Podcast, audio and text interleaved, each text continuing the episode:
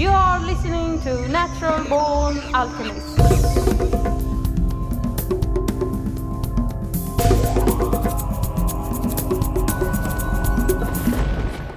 Welcome to episode number 246 of the Natural Born Alchemist podcast. My name is Alex and I'll be your host. Climate Strike Week has just passed, and I want to celebrate the occasion with a very good little talk by Terence McKenna that is very relevant on how to make the world a better place. You'll also hear from climate activist Greta Thunberg, anthropologist Jeremy Narby, as well as some douchebag called the President of the United States. Enjoy. This is all wrong. I shouldn't be up here. I should be back in school on the other side of the ocean. Yet you all come to us young people for hope. How dare you!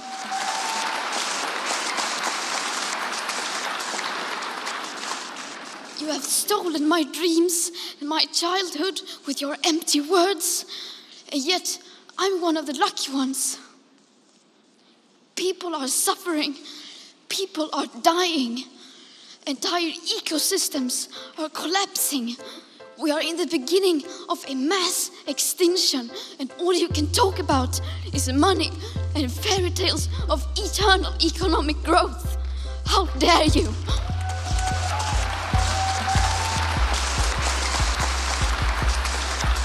Dare you!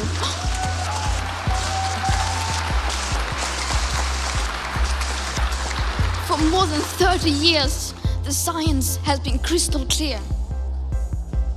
How dare you continue to look away and come here saying that you're doing enough when the politics and solutions needed are still nowhere in sight? You say you hear us and that you understand the urgency. But no matter how sad and angry I am, I do not want to believe that. Because if you really understood the situation and still kept on failing to act, then you would be evil, and that I refuse to believe.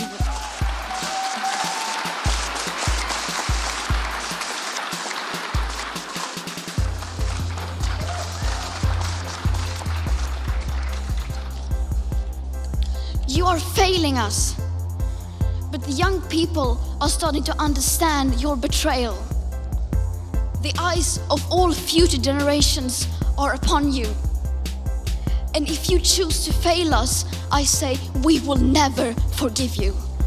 We will not let you get away with this.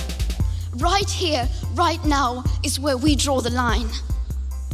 The world is waking up, and change is coming whether you like it or not. Thank you.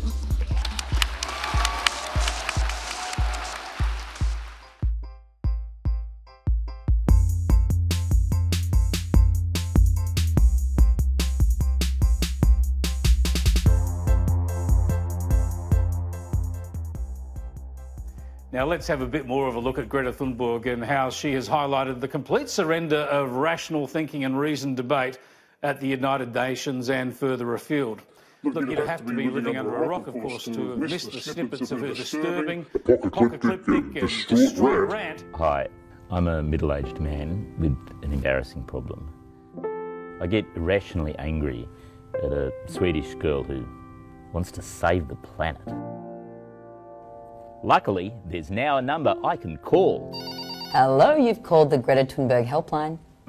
If you're a grown adult who needs to yell at a child for some reason, the Greta Thunberg helpline is here to tolerate you. She's just fueling needless anxiety. She's making the end of the world sound like it's the end of the world. This whole charade's gone too far. Now I see she's speaking in front of a mock UN. So that was the real UN.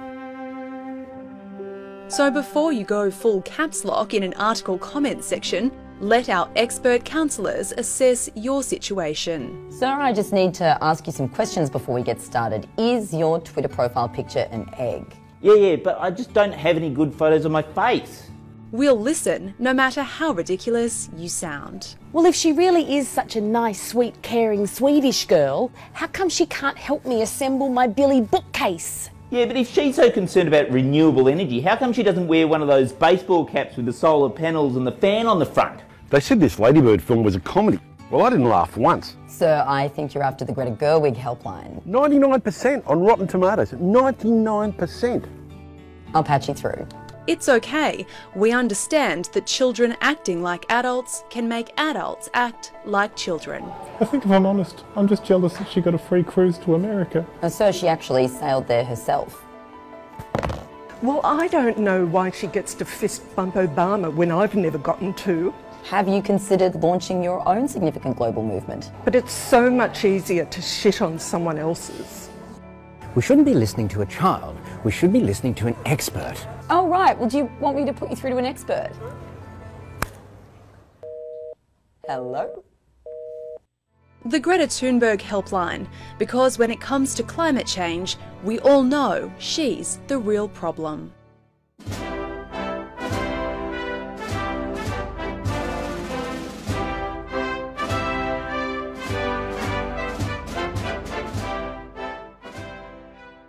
Miners told me about the attacks on their jobs and their livelihoods. They told me about the efforts to shut down their mines, their communities, and their very way of life. I made them this promise we will put our miners back to work.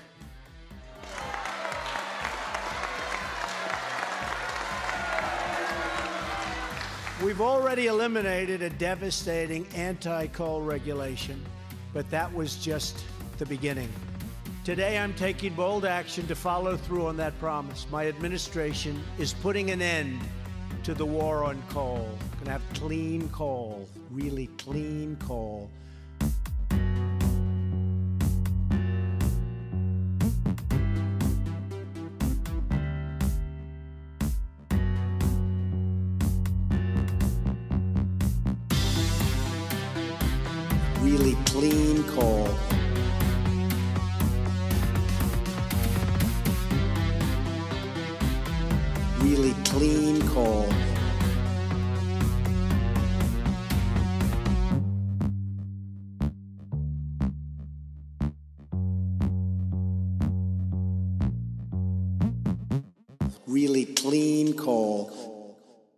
Here, I, would like to go over a list of uh, areas that require attention. Some of this will be no news to you, some of it perhaps. Toxic disposal. We don't have a theory of toxic disposal. What we have is a theory of toxic hiding, shell games, postponement, tabling. We need a real method of toxic disposal. Until it comes, we continue to sequester radioactive and toxic materials throughout the world in the body of the earth. Many of these toxic materials have half lives of hundreds of thousands of years. Again, yesterday's newspaper. Greenpeace reported encountering a Soviet frigate in the Sea of Japan, dumping nuclear cores and nuclear coolant into the Sea of Japan, where uh, the Japanese population draws 30% of its sea catch. Uh, we need toxic disposal. Plants have a role to play here. Many of you know that the solanaceous plants, like the Jimson weed and the datura, sequester heavy metals, but these, uh, this information has not been made the centerpiece of a crash program to clean up the land, simply because people do not care enough, or rather, human institutions, read corporations, do not care enough. Environmental restoration.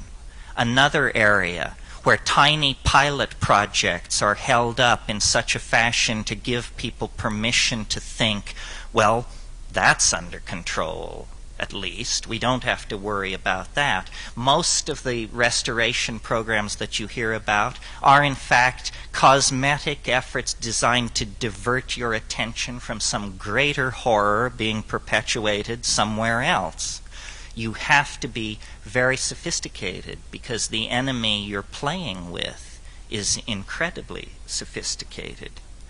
We need planet friendly technologies. An obvious one is hydrogen.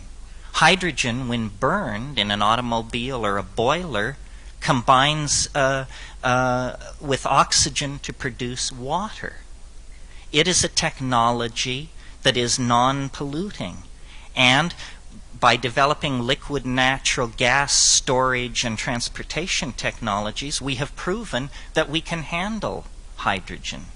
Hydrogen is highly explosive, but if you blow up a hydrogen loading or unloading depot, all you have is a very violent localized explosion. You don't have planetary contamination of the water and the air. Hydrogen is the direction in which we should be moving. And uh, the people who have studied it have put in place uh, all kinds of technological schemes for bringing it to us. But the problem is that those who are already peddling natural gas and petroleum byproducts are not interested in this scheme. Their loyalty then is not to the species or to the planet, but the bottom line. In any civilized society, putting the bottom line ahead of civilization and planet would be a hanging offense, but not here. Another area population control. This is one that everyone agrees with, but the facts of the matter have not, I think, been fully explored. A child born to a woman in San Francisco or Malibu will consume between 800 and 1,000 times the natural resources of a child born to a woman in Bangladesh. Where do we preach birth control? That's right, Bangladesh.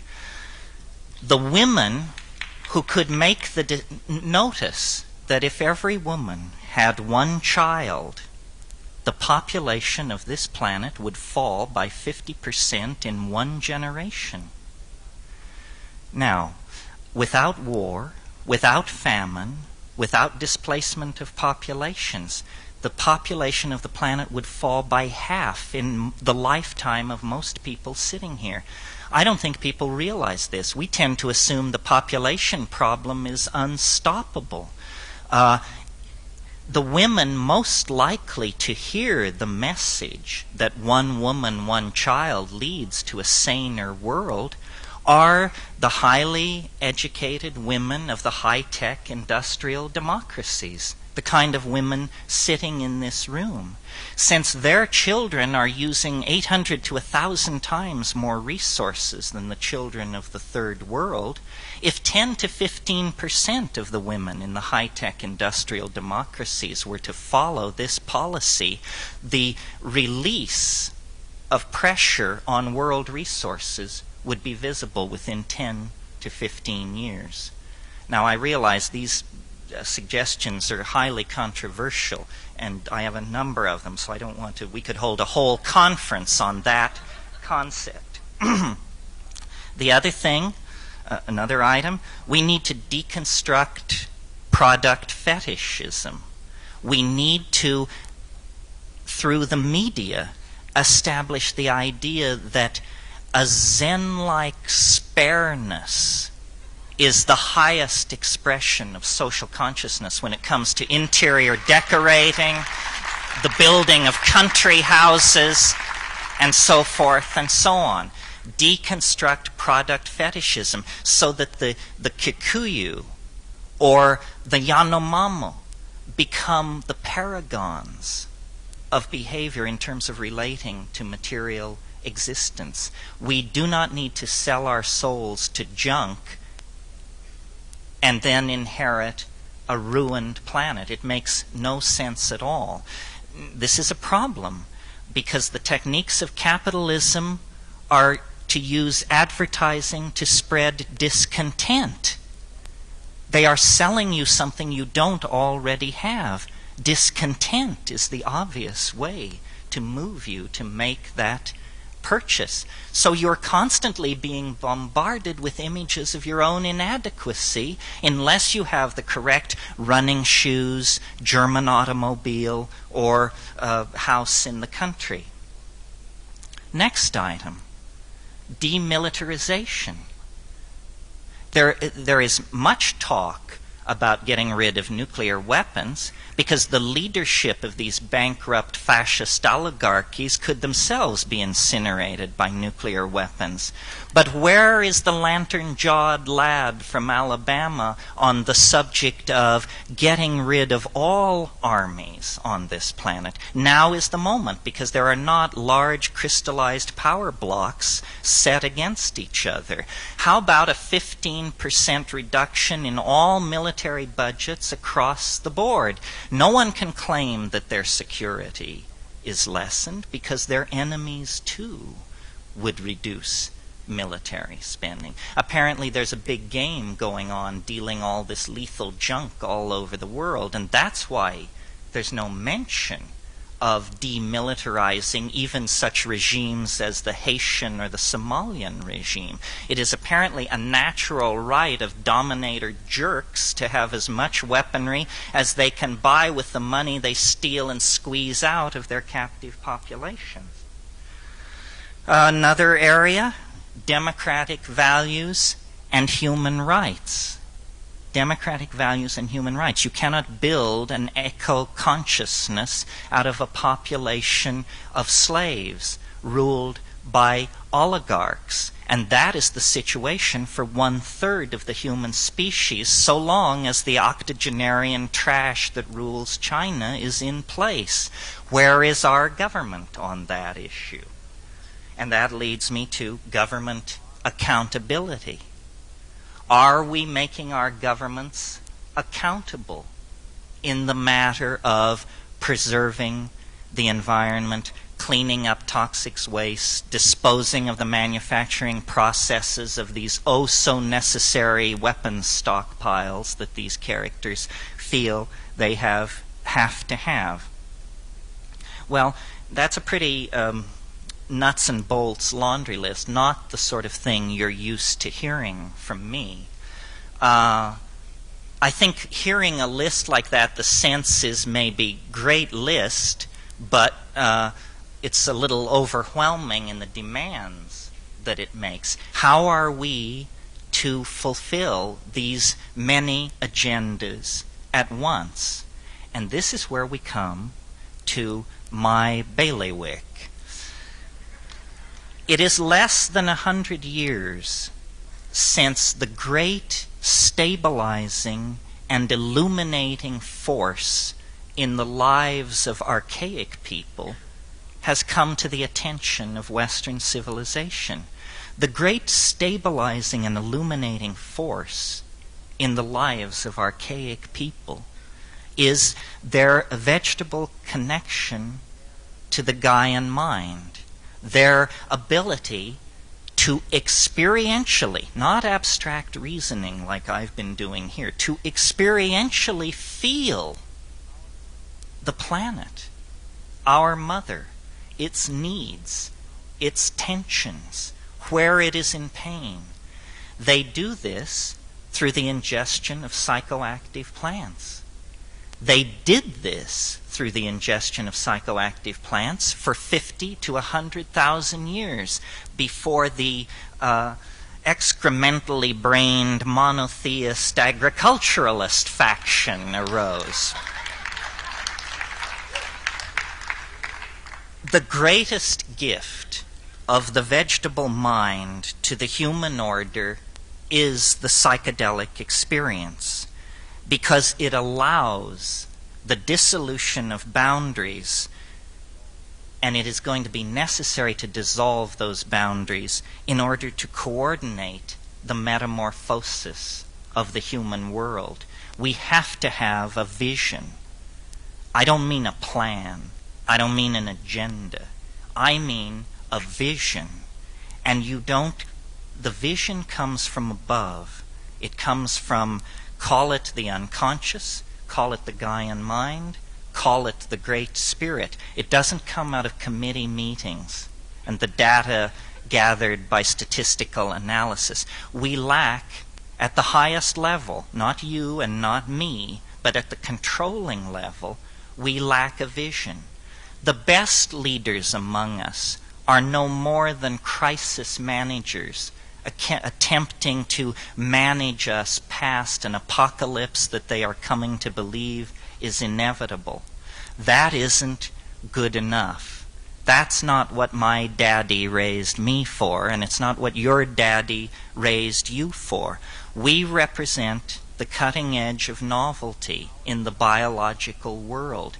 Our self reflective consciousness is our great glory. It also opens for us a dimension of moral responsibility unknown to the rest of the denizens of nature. Part of our Promethean and godlike aspiration to the control of nature is the concomitant obligation to care for nature and to feel nature. So really my my message here is a message of psychedelic empowerment, of feeling. The ideas will come, the ratiocination will come, but what we have to do is feel our dilemma. If we could feel our dilemma and make other people feel our dilemma, we would move rapidly toward real solutions. We are anesthetized. We are a world dying under anesthesia for lack of authentic experience, authentic connection with the living world out of which we came. Uh, recently, just this past week, I read a wonderful book uh, which I recommend called uh, Going to the Heart by Kenny uh, Green, or Good, I think, an anthropologist who lived with the Yanomami. The important thing about this book is he lived with them for 12 years, but he married a young girl of the tribe, and it tells the story of their life in the Amazon and their life in Rutherford, New Jersey. I mean, this this woman had never seen an outboard motor. Uh, uh, the it, it, was a wonderful book. I was skeptical when I began reading it. I just thought, you know, why do I have to read about some guy who trophies a woman in the Amazon? I, I feel very badly for for my judgment on it because the message of that book is ultimately a, a message of love, a message of reaching across incredible barriers of culture and time and space to the essential humanness that unites all of us. And if we can do this by whatever techniques are available, if we can create a sense of community globally, then attending that sense of community will be a sense of caring and responsibility. It cannot happen unless we change our minds. We have the technologies, the money, the uh, logistical uh, ability to do almost anything in the human world. But we don't know how to change our minds. We are angels with a Siamese twin who is a monkey growing out of our chest. And this was all very fine when there were endless environments to despoil and vast herds of game. That curious amalgam of the animal and the angelic that is our humanness uh, uh, could exist in that kind of an environment, but no more.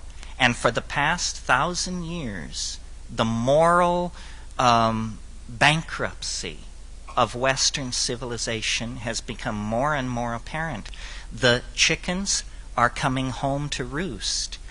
We must build community, and we must do it in a short time. If we had 500 years to debate this and make our case, I don't think I would be advocating psychedelic intervention. But we're sick. We're terminal. We've lost our compass. We don't know who we are. We don't know where we want to go. We, our, our own lives are an experience of, uh, of inadequacy and tension. We have lost our compass, but it's there. and not because the psychedelics are a magical panacea. The psychedelics lift the veil on the intention of the Gaian mind, and we are but atoms in that Gaian mind. If we do not follow its purpose, we have no purpose. Who do we think we are? Western science is 600 years old. Human beings have been on this planet 2 million years. Life, 1.4 billion years. There is an enormous wisdom in biology, and we must become uh, able to tap into that, articulate it, and then activate it. We are the crowning achievement of the evolutionary process. Let's not betray it. Let's make it the ascent to angelic being that is, I am sure, the intention of the Gaian mind and all the rest of the life with which we share this planet. Thank you very much.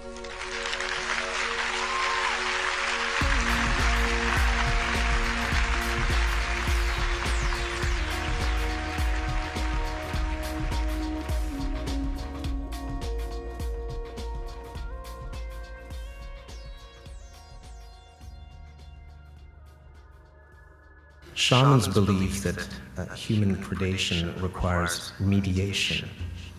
And when shamans mediate human predation, they try to turn it into a revitalizing exchange with nature. In their view, humans as predators have responsibility towards other species because we are related to them and because we eat them to live. How can we, as predators, learn to stop degrading the world we live in. Our predation is souped up through knowledge, ideas, and technology, so we have to get a grip on our sciences and industries. This would be intelligent evolution. By understanding ourselves as animals by understanding other species as intelligent, and by understanding the intelligence of predators, we can learn to transform ourselves into intelligent predators.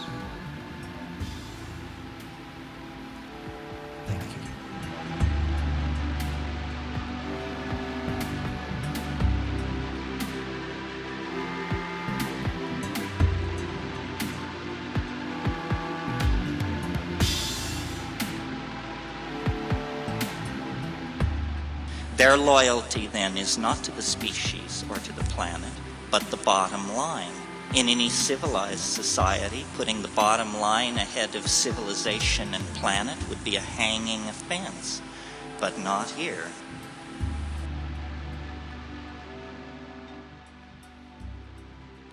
The world is waking up, and change is coming whether you like it or not. Do you want to support this podcast? Yeah! Go to patreon.com forward slash natural born alchemist. If you become a patron, you'll be able to hear these episodes before everyone else, as well as access exclusive content. Join us at the round table of the divine mystery. If you enjoy this podcast, please leave a nice review on iTunes. Here's one from Tuda C. Laughed so hard. Recently found this podcast and I'm enjoying it very much. The It's a Rap episode made me laugh so hard. Anyone who has been in ceremony can absolutely relate. Well, thank you a lot for those kind words. Please support the podcast as a patron and or follow it in social media. It's easy to find. It's called Natural Born Alchemist everywhere. Here's We Didn't Start the Fire by Torquay Girls Grammar School. I think it's a perfect ending to this episode. Now I ain't got a clue what happens next week, but regardless, I guess I see you then. Freedom is in the mind. Greta Thunberg bangs a drum, causes pandemonium. Global warming, climate change, 1.5 degrees. Carbon footprint, biomass, fossil fuels and greenhouse gas, methane, CO2, CFCs.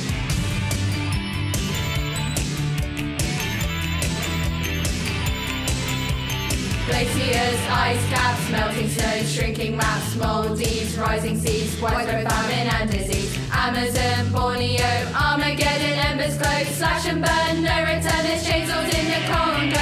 We didn't start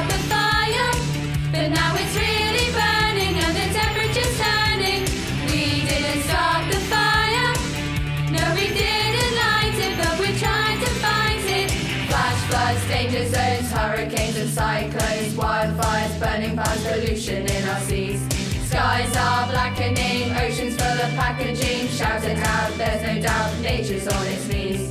Attenborough, Donald Trump, climate champion, climate chump. Skeptics still deny the proof of an inconvenient truth. Reduce, reuse, recycle, no excuse. Act now, face the truth. It's a challenge all on you.